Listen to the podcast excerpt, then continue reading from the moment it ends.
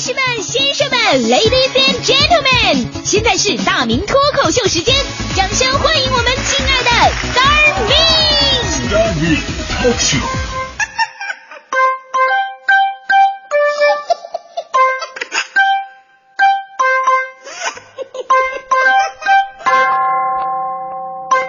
欢迎各位来到今天的大明脱口秀，我是大明。说到健忘啊，健忘是一件特别可怕的事情。以前咱们以为只有上了岁数才会越来越记不住东西，那现在看来，年轻人也是越来越健忘了。那我就是个很好的例子。比方说，我上楼做节目，一边走楼梯一边想想今天节目开场我说点什么呢？结果一个不小心脚下一滑，我滚楼梯了。哎呀，这这这，然后啊，我一边揉着屁股，一边最快的速度爬了起来，看看周围还好没人看到。屁股摔刚裂无所谓，脸不能丢了啊！就在这个时候，我突然恍惚了，我刚才我是上楼还是下楼来着呢？给朋友打电话啊，等待通话的时候，哎，彩铃不错，听着彩铃入神了。等接通了，那边喂。我突然发现忘了自己是给谁打电话了，我只能硬着头皮的问：“哎呀，哎，你谁呀、对方说：“你神经病啊你！”说完就把电话给挂了。还有一次，我在单位，在单位我想打电话，我翻包找手机，找到手机拿出来一看，怎么看怎么不对，我手机什么时候变成物理按键的了啊？我以前的诺基亚也不长这样啊！再仔细一看啊，我们家电视遥控器 带错了啊！最经典的是那种反复的健忘。有一天早上上班，但是回了好几趟家，理由是什么呢？理由分别是：妈，我的表落家里了；妈，我的钱包落家里了；妈，我的手机落家里了；妈，我妈最后崩溃了，我说你到底上不上班了？我说我不上了。我才想起来今天周日，我估计啊。是和我长时间思考写东西有关，这脑力使用过度啊，导致健忘。于是我去医院神经科，我看大夫，我说大夫，帮帮我吧，我有健忘症啊。大夫很认真的询问我，你什么时候发现你有这种病的？我问他，什么病啊？大夫，你说谁有病啊？哎，不是你说你有健忘症的吗？谁说我有健忘症的？你是谁啊？我为什么会到到这里来啊？后来大夫给我诊断健忘症晚期。健忘症已经是我们身边一种非常常见的疾病了哈。这个你是不是有这种感觉哈？这个上课进错班，上楼走错层，坐车下错站，熟人叫错名，有病吃错药，招呼打错人，洗澡忘拿毛巾，回家进错大门。话到嘴边说不出，提笔忘字想出神；买东西付款忘找钱，不拿东西就走人；东西在手找不停，走路撞树撞大门；上趟厕所忘带纸，没带钥匙就锁门；好东西扔到垃圾箱，发条短信你还发错人。所以说，健忘症是这个社会上最悲伤的病啊！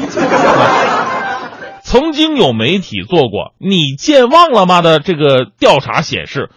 容易健忘的人，百分之十八点五八都在十九岁到三十岁之间，而大部分百分之六十四点一五的健忘症发生在三十一岁到五十岁的当打之年。于是啊，很多食补啊、药补的方子出现在我们眼前了：蔬果、坚果、鱼、适量的酒和少量的红肉、均衡的饮食、抵制健忘症等等办法。还有人说：“大明啊，我告诉你，吃健忘症这这治健忘症的方法，你可以试一下。”我说什么？吃猪脑，吃啥补啥。我特别想跟他说，哥们儿，我只是健忘，但我并不傻。你这句话难道听不出来？我听不出来你是在骂我吗？中国有句话说得好。解铃还须系铃人啊！也许搞清现代人爱健忘的原因，才是抵制健忘症最好的办法。而观察发现，健忘症和我们的网络化生存密切相关。有一位典型的三十岁的宅女，在一家事业单位工作，她的生活是这样的：每天捧着 iPad 泡在网上，QQ、MSN、微信、微博是样样齐全。从国际大事到明星八卦，从野史传奇到社会新闻，哪样他都不落下。用他自己的话来讲，那是关心地球每个角落，整个世界就在眼前。然而呢，关上手机，关上电脑，他发现头脑里边是一片茫然。他不知道自己这一天面对着海量的信息，他真正记住了什么？似乎什么都关注了，但似乎什么都没留下记忆。互联网的确丰富了我们的生活，也让我们形成了碎片化的阅读和思维模式。啊，你看看有个特点哈，现在人们呢逐渐习惯阅读微博上短短一百四十个字的内容，一百四十个字多一点都受不了啊！对长段的文字失去耐心，更别提看什么文学作品了。习惯在上班路上、吃饭的间隙，啊，睡觉之前这种浮光掠影当中接收各种信息，信息在我们大脑皮层上形成痕迹的时间是越来越短，留下信号的刺激是越来越微弱，我们的记忆力也越来越差。为什么我们说哟，现在啊，一见钟情的人怎么这么少啊？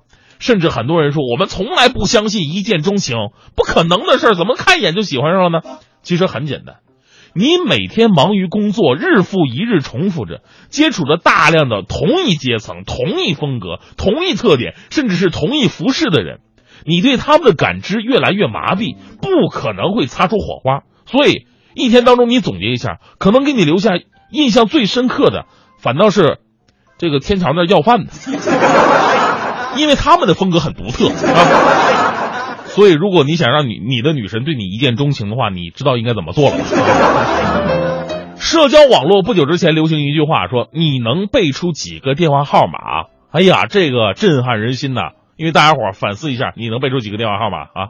同时，也有一个新闻非常应景的，在咱们节目里边也提到过，说有一姑娘跟小伙分手，归根到底原因就是小伙背不出姑娘的电话号码。所以，收音机前的各位媳妇们。你们可以考验一下自己老公，但是记住后果自负。网络是汪洋大海，里边有取之不尽的东西。但是如果我们过于依赖，也许有一天我们遗失的可不只是记忆了。有一项特别有意思的调查显示，说当人呐只拥有一样东西的时候，那么这样东西的寿命和效果是最好的。一旦拥有了两样及以上的同类物品，丢失遗落的几率会大幅提高。